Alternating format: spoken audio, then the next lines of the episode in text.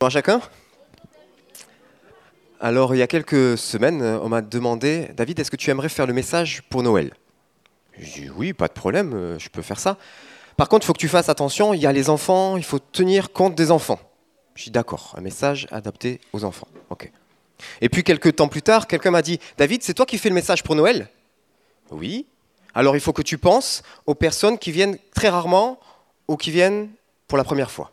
Ok, faut penser aux enfants, vous pensez, ok. Encore ce matin, quelqu'un m'a dit oui, mais il faut aussi penser à euh, ceux qui viennent tous les dimanches et qui sont là tout le temps. D'accord. Et puis ce matin, j'ai mon plus jeune fils qui me dit, mais papa, toi ça t'arrive pas des fois de t'ennuyer pendant la prédication? Ok. Challenge à relever particulier. C'est comme organiser un repas avec la vieille tante qui ne mange plus que des légumes, euh, le vieux tonton qui est carnivore, celle qui est allergique au gluten, celle qui est allergique au lactose. Il faut faire un repas pour tout ce monde-là. Ok. Eh bien, défi accepté. Alors ce matin, je vais essayer de frustrer personne. Je ne sais pas avec quelle attente vous êtes venus pour un culte de Noël. On va faire avec. Euh, mais peut-être que pour m'aider, je pourrais demander à des enfants. Peut-être que pour parler aux enfants, des fois, ça peut être pas mal de demander à des enfants de venir, ou même des fois, peut-être que des enfants ont quelque chose à dire aux adultes. Est-ce qu'il y aurait une ou deux adolescentes qui aimeraient bien, euh, qui accepteraient le défi de vous parler de pourquoi aujourd'hui c'est le culte de Noël? Est-ce qu'on peut avoir un deuxième micro? Ça sera plus simple. Comment tu t'appelles? Je m'appelle Maëlia. Maëlia, bonjour Maëlia. Je vois que tu parles très bien français. Oui. Parce qu'on va essayer de s'adapter aux gens qui ont des attentes différentes, mais il y a aussi des gens qui ont des langues différentes. Toi, tu parles d'autres langues? Oui, je parle l'anglais. L'anglais? Il y a des gens qui parlent anglais? Ah, ah, pas mal. Euh, tu parles d'autres langues encore? Oui, l'espagnol. Tu parles. Elle apprend aussi l'espagnol. Qui c'est qui parle espagnol ici? Ok. Tu apprends encore d'autres langues? L'allemand. Non. L'allemand, il y a des Allemands par ici? Ok. C'est tout Non. Encore une langue Le chinois. Tu apprends aussi le chinois Il y a des gens qui parlent chinois ici Bon, laquelle de toutes ces langues tu as décidé de choisir aujourd'hui pour ce message? La langue des signes. Mais euh, ici, je vois personne qui parle la langue des signes. Non, mais David, rappelle-toi. Souvent, on, on, oublie ceux qui viennent de temps en temps parce qu'ils ont des problèmes. Alors pourquoi pas les inviter à Noël? Ok, alors on va t'écouter.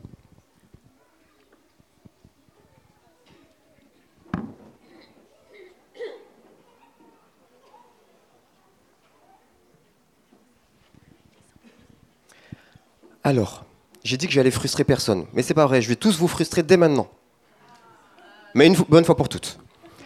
Alors, il y a des enfants qui doivent encore nous rejoindre ici. Il y a d'autres enfants qui doivent aller là-bas. Alors les enfants, ils savent parce qu'ils ont répété. Donc ils vont venir se mettre en place sans problème. Ceux qui ont oublié, en fait, les danseurs là-bas, les bannières là-bas. Là où je vais vous frustrer, vous savez, il y a toujours ce moment où il y a un chant un peu festif, et on a tous une envie de taper dans les mains, en rythme, pour montrer qu'on est là, qu'on est joyeux. Eh bien, je vais vous frustrer, je vous interdis de taper dans les mains. Parce que si vous tapez dans les mains, il y a un petit moment où vous allez rater des petites choses plus discrètes, mais qui ont besoin de votre attention et d'un silence dans la salle, à part ce que, ce que vont faire les enfants. Donc, vous allez avoir des choses à voir aux écrans, vous allez avoir du son, vous allez avoir de l'image, c'est parfait. Et c'est parti.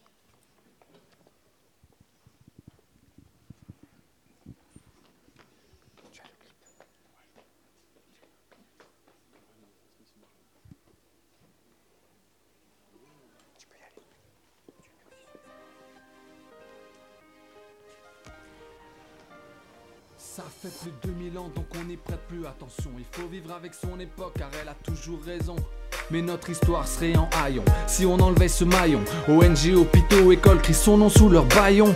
Avant lui, le pardon n'avait pas de pied à terre. Ses paroles arrivèrent comme une oasis en plein désert. Il a posé les fondements des droits de l'homme. Sa vie est la définition de l'amour qui se donne. Il a dit à chaque jour suffit sa peine. Il a dit aime ton prochain comme toi-même. Et avant de voir la paille dans l'œil de ton voisin, commence par enlever la poutre dans le tien. Qui est cet homme?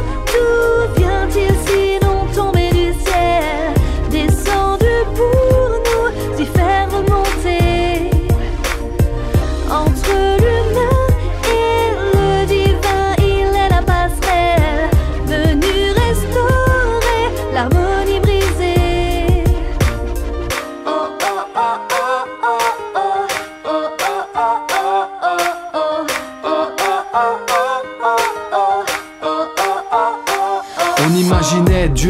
des nuages dans une tour d'ivoire. Voilà qui vient manger avec ce qu'on évite du regard. Il s'est fait homme, sans privilège ou immunité. Venu partager notre quotidien, notre humanité. Il a connu la routine de nos labeurs. Il a goûté à nos joies et nos crèves-cœurs. L'univers porte l'empreinte de ses mains. Pas étonnant qu'il guérisse des malades et multiplie des pains. On l'a traîné dehors, accusé à tort. On a cloué son corps, on a ri de sa mort. D'un mot, il aurait pu tous les anéantir. Mais il est resté suspendu pour nous éviter le pire.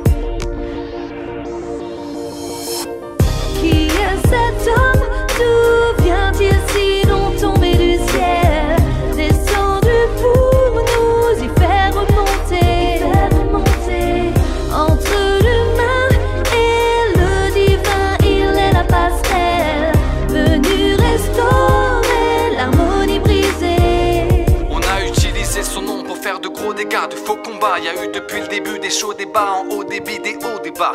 Mais en revenant à la source de ce qu'il a été, en lisant ceux qui ont vécu à ses côtés. Chacun, bien sûr, peut penser ce qu'il veut. Moi, je crois qu'il est le sauveur, à la fois homme, à la fois Dieu.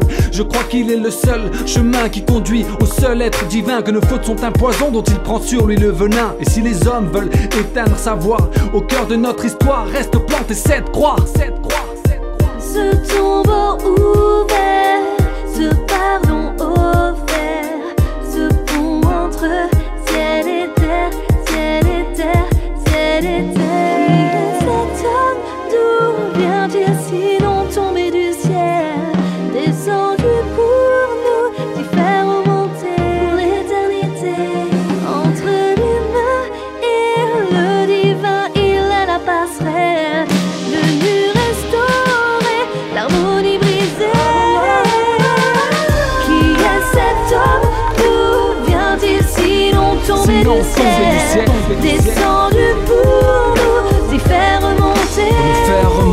Entre l'humain et le divin Il est la la seule passerelle passerelle. Venu restaurer l'harmonie brisée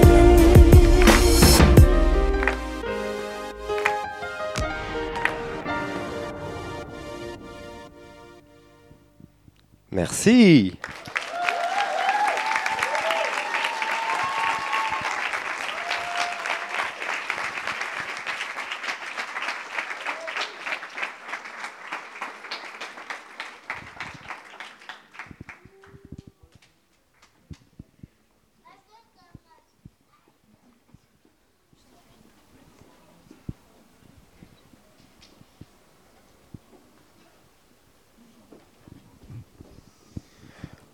Les enfants, c'est fait.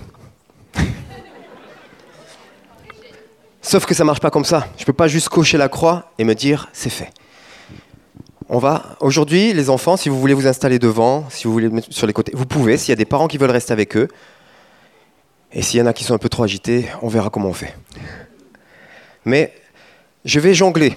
Comme je vous ai dit, c'est difficile de préparer un repas unique pour autant d'attentes différentes. Alors, ce matin, on va avoir un petit buffet. Il y aura des moments un peu plus pour les vieux habitués, et puis des moments un petit peu plus pour les enfants. Et je vais commencer, vu qu'on a vu un petit moment avec les enfants, ils sont un petit peu, voilà, ils ont eu des choses à faire, on va commencer directement pour les gens un peu plus habitués. Si Jésus naissait aujourd'hui, les enfants, si Jésus naissait aujourd'hui, à qui faudrait le dire?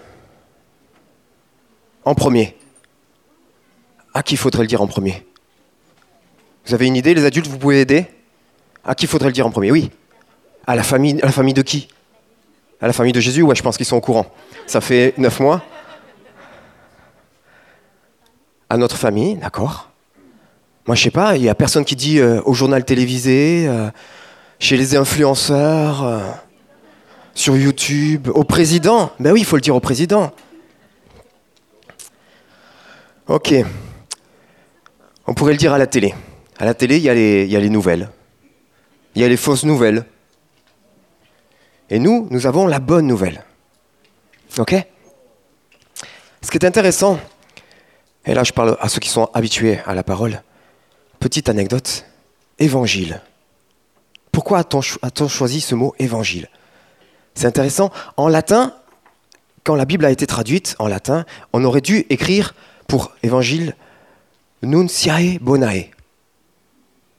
Alors, je ne sais pas ce qu'on serait devenu aujourd'hui. Est-ce qu'on serait devenu des Nunciae euh, Bonaéistes Ou des Bonaïstes Ou des Nuncianéistes Je ne sais pas. Ça aurait été difficile. Évangélique, c'est pas mal.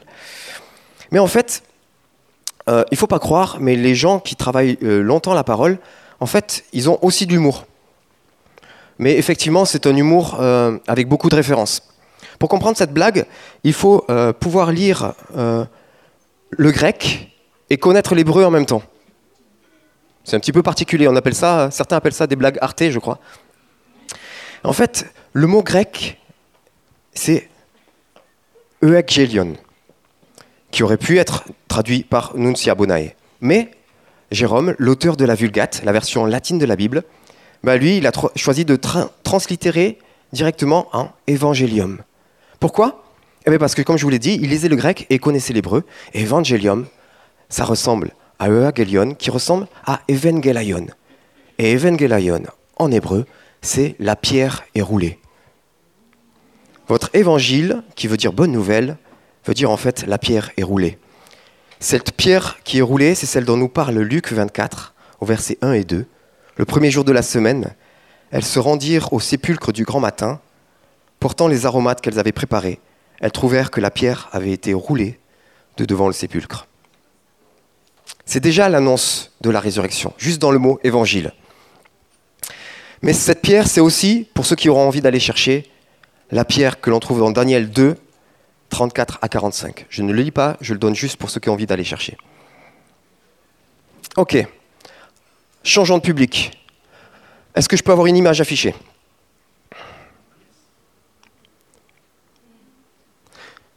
Jésus, qui porte sa croix, qui parle au Père Noël. C'est anachronique, ça n'a aucun sens, mais c'est pas grave. Qu'est-ce que tu es en train de porter, dit Jésus Le Père Noël qui répond Plein de jouets, plein de cadeaux pour tout le monde. Et toi? Moi, juste un cadeau, mais il sera suffisant pour tout le monde. Alors normalement, à l'église, on ne parle pas du Père Noël, parce qu'on ne parle pas de, choses qui ne sont pas sacrées. On ne va pas parler de ce genre de choses. Euh, alors si on veut tricher, qu'on veut quand même parler de ce genre de choses, il faut utiliser des astuces. Donc je vais euh, parler de la différence entre le Père Noël et Jésus, mais pour le rendre un peu plus évangélique, je vais le faire en sept points. Tout de suite, c'est plus chrétien. Donc le Père Noël, où est-ce qu'il vit? Au pôle Nord. Où est-ce que vit Jésus? Jésus vit à l'intérieur de tous ceux qui l'acceptent. Le Père Noël, il y a des blagues en parallèle, d'accord. Le Père Noël veut faire un cadeau différent à chaque enfant. Jésus fait un seul cadeau qui est pour tout le monde. Le Père Noël ne se montre qu'une seule fois par an. Jésus est là constamment. Le Père Noël entre dans les maisons des gens sans demander la permission. Ça vous a jamais choqué ça? Il faut penser à enlever l'alarme le soir. Jésus se tient à la porte et il frappe. Voici, je me tiens devant la porte et je frappe. Si quelqu'un entend ma voix et ouvre la porte, j'entrerai chez lui et je dînerai avec lui et lui avec moi. On reparlera de dîner un peu plus tard. Le Père Noël, quand il te rencontre, il te dit Bonjour mon garçon, bonjour ma fille, quel est ton nom? Jésus, lui, il te connaissait bien avant la fondation du monde. Le Père Noël, il te donne un cadeau Si tu es sage. D'ailleurs, vous avez remarqué, ceux qui sont un petit peu en psycho, petite blague que pour vous, le Père Noël, c'est PN.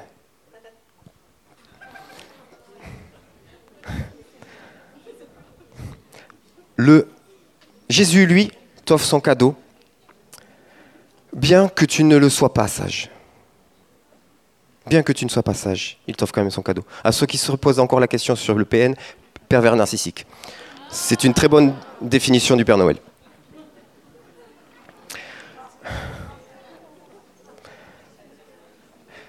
Le Père Noël, ses cadeaux font plaisir. Enfin, en tout cas, ils essaient. C'est pas toujours réussi. Jésus, ses cadeaux nous transforment. Allez, une dernière histoire sur le Père Noël. Après, j'arrête, je vous promets. C'est un petit garçon, ça aurait pu être moi, à 7 ou 8 ans. Et. Oh, Père Noël, une batterie J'y crois même pas Pourtant, je sais que j'ai pas été sage. Et le Père Noël de répondre Oui, tes parents n'ont pas été sages cette année.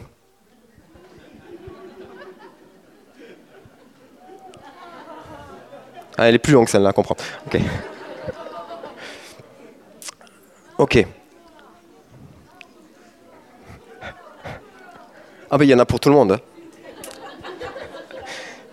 Peut-être qu'il y en a qui vont rire dans 10 minutes, je sais pas.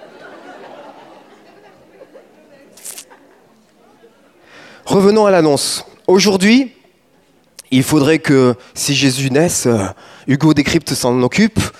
Il faudrait. euh, Claire Chazal, elle est encore à la télé? Non, c'est fini Non, je suis je suis plus à jour, désolé, je regarde plus la télé. En tout cas, il faudrait qu'il passe à la télé, quoi. Il faudrait des journalistes qui soient au courant. C'est intéressant parce que l'arrivée de Jésus, c'est une révolution. On l'a vu même encore aujourd'hui, quand on invente un Père Noël, on arrive à le faire encore inférieur à ce que fait Jésus et à ce qu'est Jésus. On n'arrive pas à imaginer quelque chose d'aussi révolutionnaire qu'est la venue et la mission de Jésus sur cette terre. Rien n'arrive à cette cheville. Pourtant, avec des milliers d'années d'histoire à raconter, on aurait pu s'améliorer. Et vous voyez que vite fait, en sept points, on démontre comment le Père Noël est ridicule à côté de Jésus. C'est pas la seule révolution qu'est venue faire Jésus. Qui étaient les journalistes de l'époque? J'en ai aucune idée. Mais il n'est pas allé les voir. L'annonce n'a pas été faite aux journalistes en premier. À qui a été fait l'annonce? En premier Les anges sont venus voir qui pour leur annoncer qu'il était né Les bergers. Alors nous, on ne se rend pas compte, à ceux qui ont une culture chrétienne ou même à ceux qui ont une culture européenne, on ne se rend pas compte qu'est-ce que ça veut dire d'annoncer ça à des bergers. Parce que, en plus, nous, en tant que chrétiens, on a entendu parler d'Abraham qui était berger, Jacob, Moïse, David. Tout ça, c'était des bergers, tout ça, c'est des gens qu'on apprécie. Donc, on a une image positive des bergers. Savez-vous que ce n'est pas du tout le cas à cette époque-là Pas du tout le cas. Par exemple, David, il était berger, oui, mais justement, c'est le petit qu'on a oublié, on l'a tellement oublié qu'il n'est pas là les jours qui sont importants. Le petit oublié avait un rôle de berger.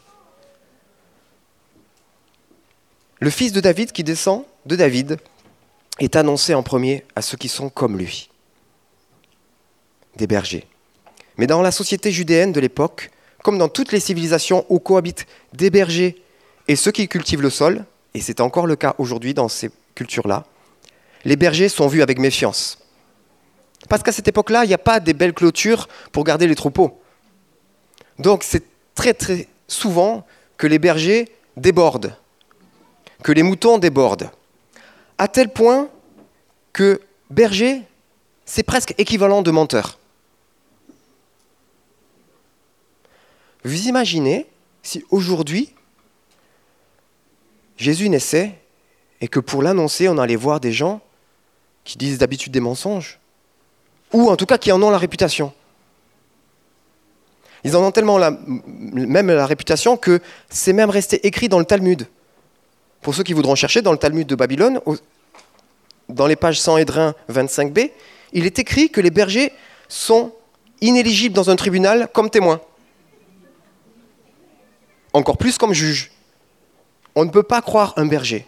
Et Dieu choisit d'aller voir et d'annoncer la nouvelle en premier à ceux que le monde ne peut pas croire. Dieu choisit les témoins qui n'ont pas d'influence dans leur pays. C'est révolutionnaire comme système. Alors peut-être qu'il y en a qui vont me dire, oui, mais il y avait quand même euh, les trois ramages, les trois, les trois rois mages. Désolé Sandra.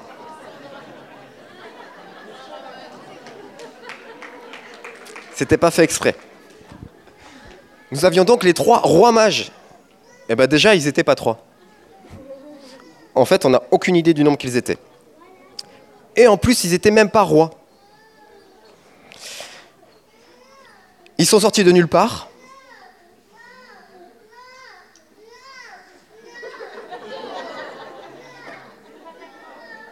Il y a des effets spéciaux.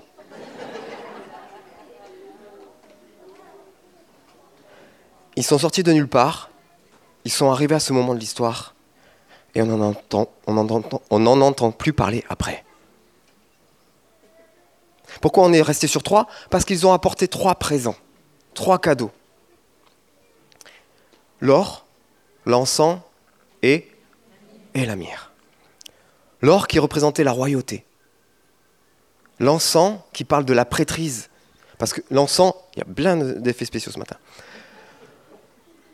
Cet encens, il symbolise aussi la prière et l'adoration. Cet encens, c'est ce parfum qui brûle qui monte avec les prières. Et la myrrhe, elle fait partie des cinq ingrédients pour l'huile d'onction sainte qu'on voit en Exode 30. Cette huile qui servait à la consécration des prêtres. Et juste dans ces trois éléments, la royauté, la prêtrise et la sacrificature sont représentés. Tout l'appel de Jésus est déjà là. Et je pense qu'au début, quand les personnes ont su qu'il y avait ces trois éléments, ils ont pensé à l'huile d'onction. Simplement, la myrrhe n'est pas que pour l'onction, elle est également pour embaumer le corps lors de la mort. Et c'était déjà une annonce. Tout le plan de pourquoi Jésus était là était déjà résumé dans ces trois ingrédients.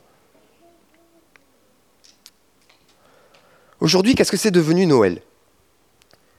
À quoi tout le monde pense pour Noël Oui, il y a les cadeaux. On l'a vu, Jésus est venu apporter le cadeau par-dessus tous les autres. Et le deuxième élément, aujourd'hui, Noël, c'est quoi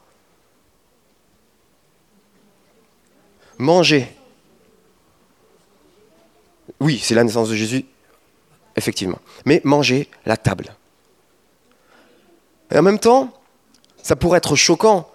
Jésus, il a venu amener un vrai message et nous, qu'est-ce qu'on en fait? On en fait un repas. Eh bien, je trouve que finalement, il y a quelque chose qui est resté de la culture de Jésus dans cette histoire de repas. Parce que si Noël égale repas, pour moi, repas égale Jésus. Si aujourd'hui Jésus naissait, où est-ce qu'on attendrait qu'il fasse son service, qu'il fasse son ministère, qu'il fasse ses œuvres? On se dirait, ben, il irait dans des méga churches, il irait dans des grandes églises, dans des grandes conférences, il irait à l'ONU. C'est là qu'il ferait son service. Quelles étaient les méga churches de l'époque? Il y avait le temple. Il y a été. Mais il n'y a pas passé beaucoup de temps. Euh, quelle était l'ONU de l'époque? Je ne sais pas. Certainement le Sénat à Rome. Il n'y a pas été. Où était Jésus? Dans la rue. Chez les gens. Jésus, dans les évangiles, est soit en train d'aller manger, soit en train de préparer à manger. Oui, parce que pour moi, quand il multiplie les pains euh, et les poissons, c'est une préparation de repas comme une autre. Ou alors il est en train de manger, ou bien il vient de manger. Vous regarderez les scènes dans la parole, il y en a quatre ou cinq où il est dans une synagogue. Tous les autres, il est soit dans la rue en train, soit il, donc il est en train d'aller manger, d'aller manger, ou il vient de manger, ou il prépare à manger. Son premier miracle a eu lieu pendant un repas. Marthe et Marie sont enseignées pendant que Marthe prépare le repas. Jésus guérit la belle-mère de Pierre, qui, une fois guérie, va préparer le repas, vous avez compris. Ah, euh, Celui-là particulier, organisation spontanée d'un pique-nique à, 50 000 à, 50 000 à 5 000 personnes, excusez-moi. Bon, ils n'avaient pas confié la préparation de cet événement à Marthe. Moi, je pense que c'était un événement organisé par des prophétiques.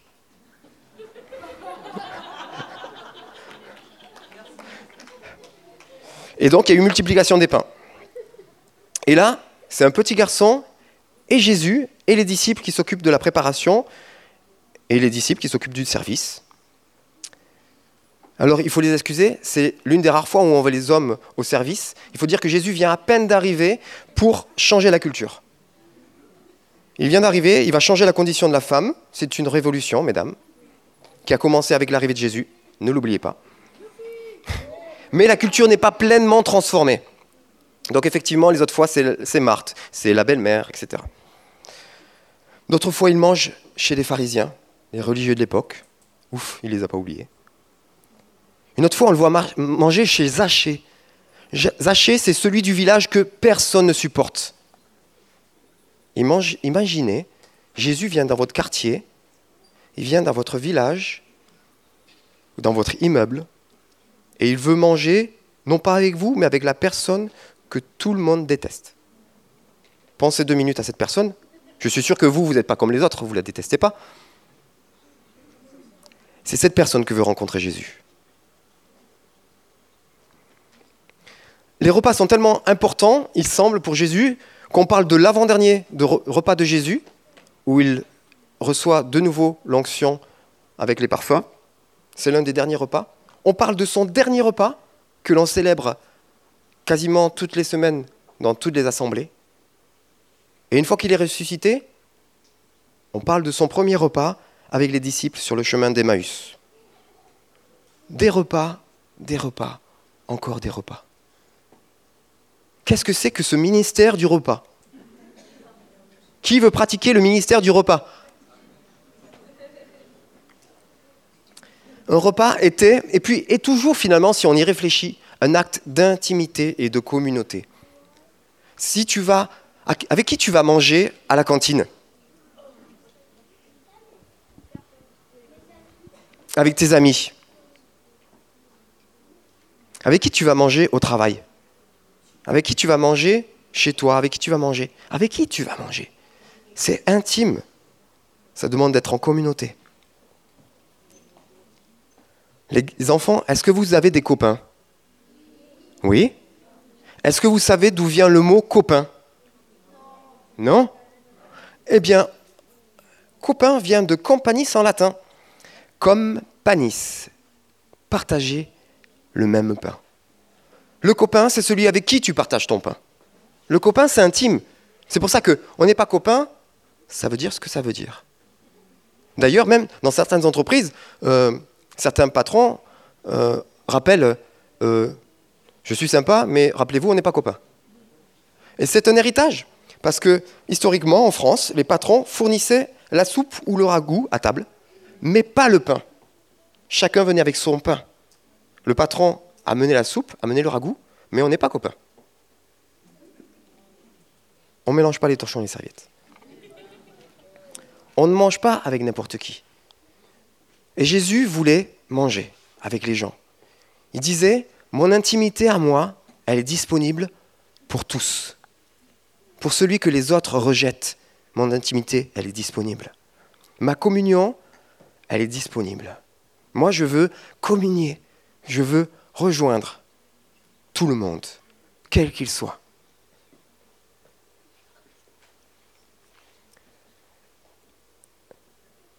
Cette importance du repas, elle est en filigrane dans toute la parole de Dieu. Petite parenthèse, toujours dans le même sujet, pour ceux qui ont envie d'aller chercher. Est-ce que vous avez entendu beaucoup d'enseignements sur la troisième dîme? Il y en a qui se disent, il y a trois dîmes, il y en a plus que ça. Mais il y en a trois qui étaient enseignées dans Exode. La première, elle était pour les Lévites, pour les prêtres, pour ceux qui travaillent dans le temple. La deuxième, elle était pour les pauvres. Et la troisième, elle est déroutante, surprenante, hallucinante, choquante. La troisième dîme, c'est une dîme où tu prends 10% des revenus de ton année de travail. Si tu habites loin de Jérusalem, tu vends 10% de tes revenus. Tu vas avec ta bourse pleine à Jérusalem. Quand tu arrives à Jérusalem, tu vas faire le marché. Et tu vas acheter tout ce qu'il te plaît pour l'équivalent de 10% de tes revenus annuels. En nourriture, en alcool, en vin, même en liqueur forte, il est précisé. Je vous ai dit que c'était choquant. Et tu vas aller manger cela dans le temple, en famille, dans la présence de Dieu. Le repas de Noël, ce n'est pas... Ça peut rester un repas mondain, mais ça peut être aussi ce temps. Alors je vous déconseille de mettre 10% de votre salaire dans le repas de Noël. Cependant, dans ces temps-là, dans ces temps qui, peuvent avoir lieu n'importe quand dans l'année, je n'ai pas ouvert le chapitre quand est né Jésus, je le referme. Peu importe dans l'année, il y a des temps de communion et Dieu n'est pas étranger à ça et Dieu veut être présent et qu'on vienne dans sa présence pour passer ce temps. Peut-être que la semaine prochaine, quand vous allez vous retrouver entre amis ou avec une partie de votre famille, quand vous allez fêter ce temps de repas en famille, plutôt que de faire, pour ceux qui le font encore, une simple bénédiction du repas, peut-être prenez juste le temps vraiment d'accueillir cette présence, accueillir la présence de Dieu et dire Seigneur, nous voulons pas vivre ce temps de repas en dehors de ta présence, mais viens, nous venons dans ta présence pour vivre ce temps avec toi. Ce sera un accomplissement de cette dîme à la façon du Nouveau Testament, c'est-à-dire librement, et ça sera aussi une annonce prophétique des derniers temps. Parce que ce repas, on le retrouve à nouveau à la fin, dans le livre de la Révélation qu'on appelle Apocalypse, dans lequel il y a un grand banquet. On appelle ça les noces de l'agneau. Du début à la fin de la parole, des repas.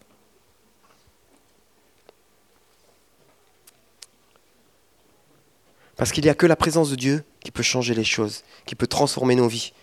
Et peut-être même que pour vous, c'est un défi ce prochain repas de Noël. Parce que vous allez rencontrer des personnes de votre famille qui seront là parce qu'elles font partie de votre famille et pourtant c'est compliqué, c'est difficile. Parce qu'on a notre vécu, on a notre histoire.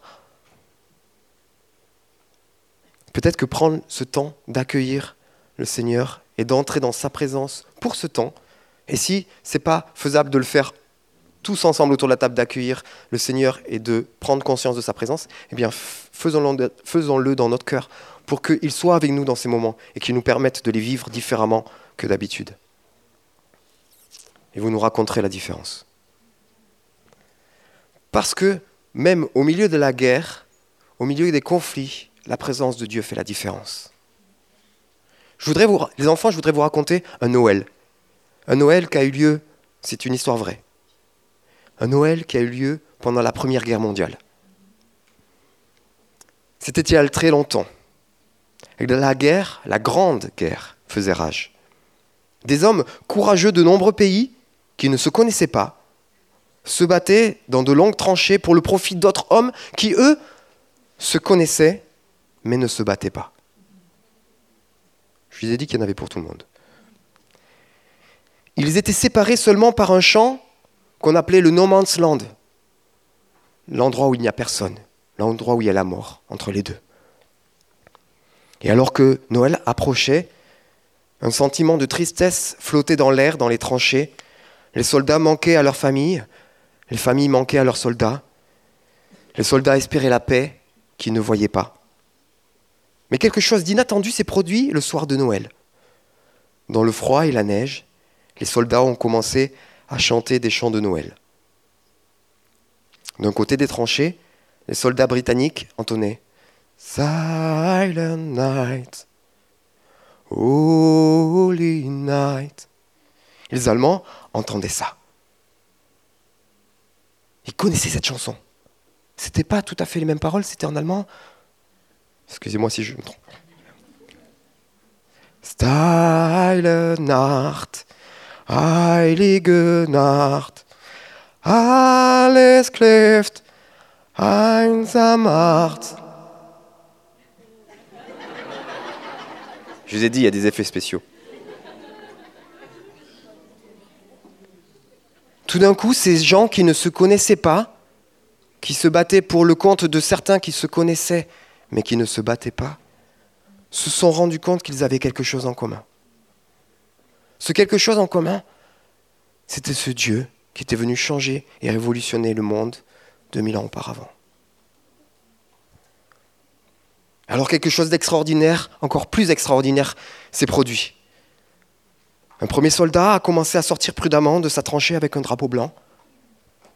Au début, ils étaient méfiants. Mais bientôt, ils se sont rendus compte que personne ne voulait se battre ce jour-là. Alors ils ont échangé un premier regard, un premier sourire. Ont avancé prudemment, se sont salués, et puis même se sont donné des petits cadeaux, comme du chocolat. Se sont montrés des photographies de leur famille. Un Italien qui était par là a sorti un ballon.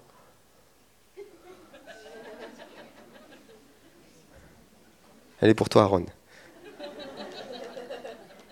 Et ils ont fait une partie de foot. Ce jour-là, des gens qui ne se connaissaient pas, mais qui avaient Jésus en commun, ont fait une partie de foot. En riant, en applaudissant à chaque but. C'est comme si Noël, ce jour-là, avait transformé le champ de bataille en, lieu de joie et en lieu d'amitié. Ce qui rend cette histoire vraiment spéciale, c'est qu'elle nous montre que même en temps de guerre, la paix et l'amitié peuvent triompher si Jésus est de la partie. Pour un jour au moins, la fraternité humaine a brillé plus fort que le conflit, rappelant à tous que la paix est possible, même dans des moments les plus sombres. Et pourtant, le lendemain, les soldats ont dû retourner à la réalité de la guerre. Ils n'ont pas oublié cette trêve de Noël, un moment à part qui n'aurait pas existé sans ce qu'ils avaient en commun. Mais malheureusement, le corps de l'homme est ainsi fait que dès le lendemain, ils reprirent les combats, et à nouveau, des hommes courageux de tout pays, qui ne se connaissaient pas, se battaient dans de longues tranchées pour le profit d'autres hommes qui se connaissaient mais ne se battaient pas. C'est ainsi que la trêve de Noël de 1914 est devenue une histoire racontée encore et encore, nous rappelant l'importance de la paix, de l'amitié et de l'espoir qui vit en Jésus. Et donc, dans tous ceux qui ont accepté Jésus. Mais la venue de Jésus n'a pas amené que cette révolution-là. Jésus a amené de grandes révolutions qui ont modelé notre civilisation actuelle et nous n'en sommes même pas conscients. Si on reprend le chant qu'ont chanté les enfants, c'était sympa. Mais notre histoire serait en haillons si on enlevait ce maillon, si on enlevait Jésus. ONG, hôpitaux, écoles crient son nom sous leur baillon. Avant lui, le pardon n'avait pas de pied à terre. Ses paroles arrivèrent comme un oasis en plein désert. Il a posé les fondements des droits de l'homme. Sa vie est la définition de l'amour qui se donne. Il a dit à chaque jour suffit sa peine. Il a dit aime ton prochain comme toi-même. Et avant de voir la paille dans l'œil de ton voisin, commence par enlever la poutre dans le tien. Les premiers hôpitaux tels que nous les connaissons aujourd'hui ont été largement développés dans le cadre de la chrétienté médiévale. Vous savez, ce Moyen Âge sombre, c'est faux. Hein. Le Moyen Âge, c'est un, c'est un âge magnifique où il s'est passé des choses magnifiques. Les hôpitaux ont été inventés par les chrétiens à cette époque-là. Ils étaient fondés et gérés par des ordres religieux chrétiens. Ils avaient pour mission de soigner les pauvres et les malades, reflétant ainsi les enseignements chrétiens sur le soin et la compassion envers les plus démunis. Ces premiers hôpitaux étaient des lieux où l'on fournissait des soins médicaux ainsi qu'un refuge pour les voyageurs, les pauvres et les nécessiteux. Vous les voyez, ces syndicalistes, oh, dire on veut nos acquis sociaux, n'oubliez pas nos acquis sociaux. N'oublions pas les acquis sociaux que Jésus nous a acquis, que Jésus nous a amenés, la révolution que Jésus a amenée. On a parlé tout à l'heure de la place de la femme. Là, je parle de la place du plus pauvre, de celui qui a besoin d'être soigné et qui est nécessiteux. Les écoles. Oui, il existait des écoles dans le monde grec, il existait des, écoles dans le monde romain, mais destinées à une élite, réservées à des élites. La première fois qu'on s'est tourné vers des enfants pour leur permettre d'avoir une instruction émancipatrice, C'est un mot compliqué qui veut dire qui leur permet de sortir de leur situation et d'aller vers le mieux. Eh bien, qui c'était D'après vous? C'était Jésus. C'est le premier à avoir dit Laissez venir à moi les petits-enfants. Et les premiers à avoir suivi cet exemple, ce sont des chrétiens. Ces premières écoles qui ont accepté et qui se sont tournées vers les enfants étaient organisées par des monastères, par des églises, par des cathédrales. Si les enfants du monde occidental vont dans des écoles aujourd'hui, c'est parce que Jésus est venu sur terre. Il a posé les fondements des droits de l'homme. Les francs-maçons diraient ah non, non, ça, les droits de l'homme, c'est nous. Et non, Jésus a enseigné l'égalité et la dignité de chaque personne, un principe fondamental dans les droits de l'homme. Et plus tard, des figures chrétiennes ont lutté et luttent encore pour les droits civiques en s'inspirant de ces enseignements.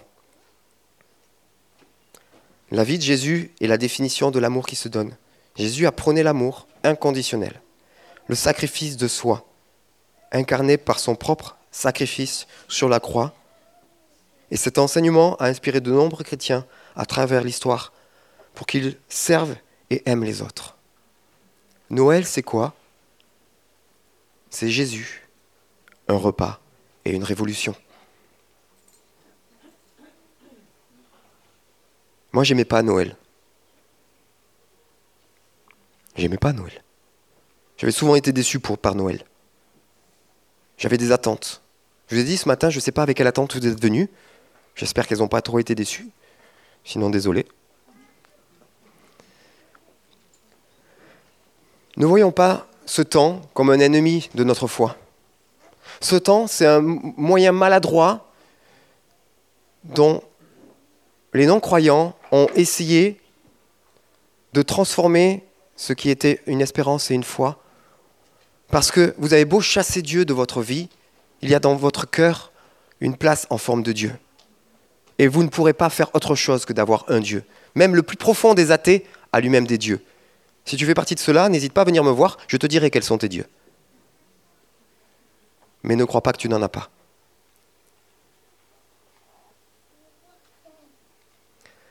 Alors oui, c'est pas le 25 décembre. C'est pas la bonne date. C'est pas la bonne saison. C'est pas la bonne façon. Il y a des héritages qui viennent des trucs euh, celtes, il y a des trucs qui nous viennent d'on ne sait pas où, il y a des trucs qui nous viennent de Coca-Cola. Et oui, parce que l'homme, quand il se détourne de Dieu, il a besoin de trouver des choses. Mais ces choses, elles évoluent. Le Père Noël, regardez son histoire, elle a évolué tout le temps, elle évolue encore. Même, je ne sais pas si vous avez vu, de plus en plus, la, la, la reine des, euh, la reine des neiges, la mère Noël n'est plus habillée comme son mari. Elle est justement habillée en tenue traditionnelle slave qui vient de la reine des neiges. Parce que ce qui est païen a toujours besoin de s'accrocher à la tendance du temps. La vie de Jésus, elle était annoncée avant, elle a été réalisée et elle se réalise encore, et il n'y a pas une once de changement dans son message. Il n'y a pas une once de flétrissure dans son message. Alors, acceptons, nous vivons dans une civilisation où il reste des bribes de, ce que, de la révolution que Jésus a emmenée. Et plutôt que de se battre contre ce que le monde nous apporte, soyons conscients de ce que Jésus a vraiment apporté et comment nous pouvons transformer ces occasions en révolution. Je vais finir sur une prière. Merci Père pour parce que tu nous as tellement aimés que tu nous as envoyé Jésus. Merci parce que tu veux parler à tous, que tu parles à ceux qui se, sentent aimés comme ceux qui ne se sentent pas aimés, ceux qui se sentent rejetés, ceux qui se sentent humiliés. Tu veux aller les rencontrer, chacun, leur offrir ce lieu d'intimité avec toi, leur offrir ce cadeau qui juste ne va pas leur faire plaisir, mais va être une révolution pour leur vie. Merci Seigneur, parce que tu viens encore dans nos vies révolutionner ce qui a besoin de l'être. changer totalement ce qui a besoin de l'être. Père, nous avons devant nous des moments qui ne vont pas être faciles.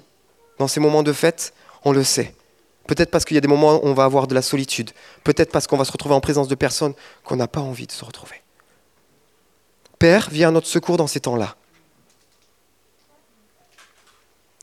Viens nous apprendre à vivre ces temps de réjouissance dans ta présence. Apprends-nous à venir en toi pour depuis cet espace, cet endroit de sécurité, vivre ces temps avec toi et voir ces temps transformés. Ne plus voir ces repas comme ils étaient, avec ce qu'ils représentent pour nous, mais comme ces occasions de révolution dans ta présence. Sois le bienvenu, Seigneur, dans ces temps qui nous attendent et dans cette année qui nous attend. Amen.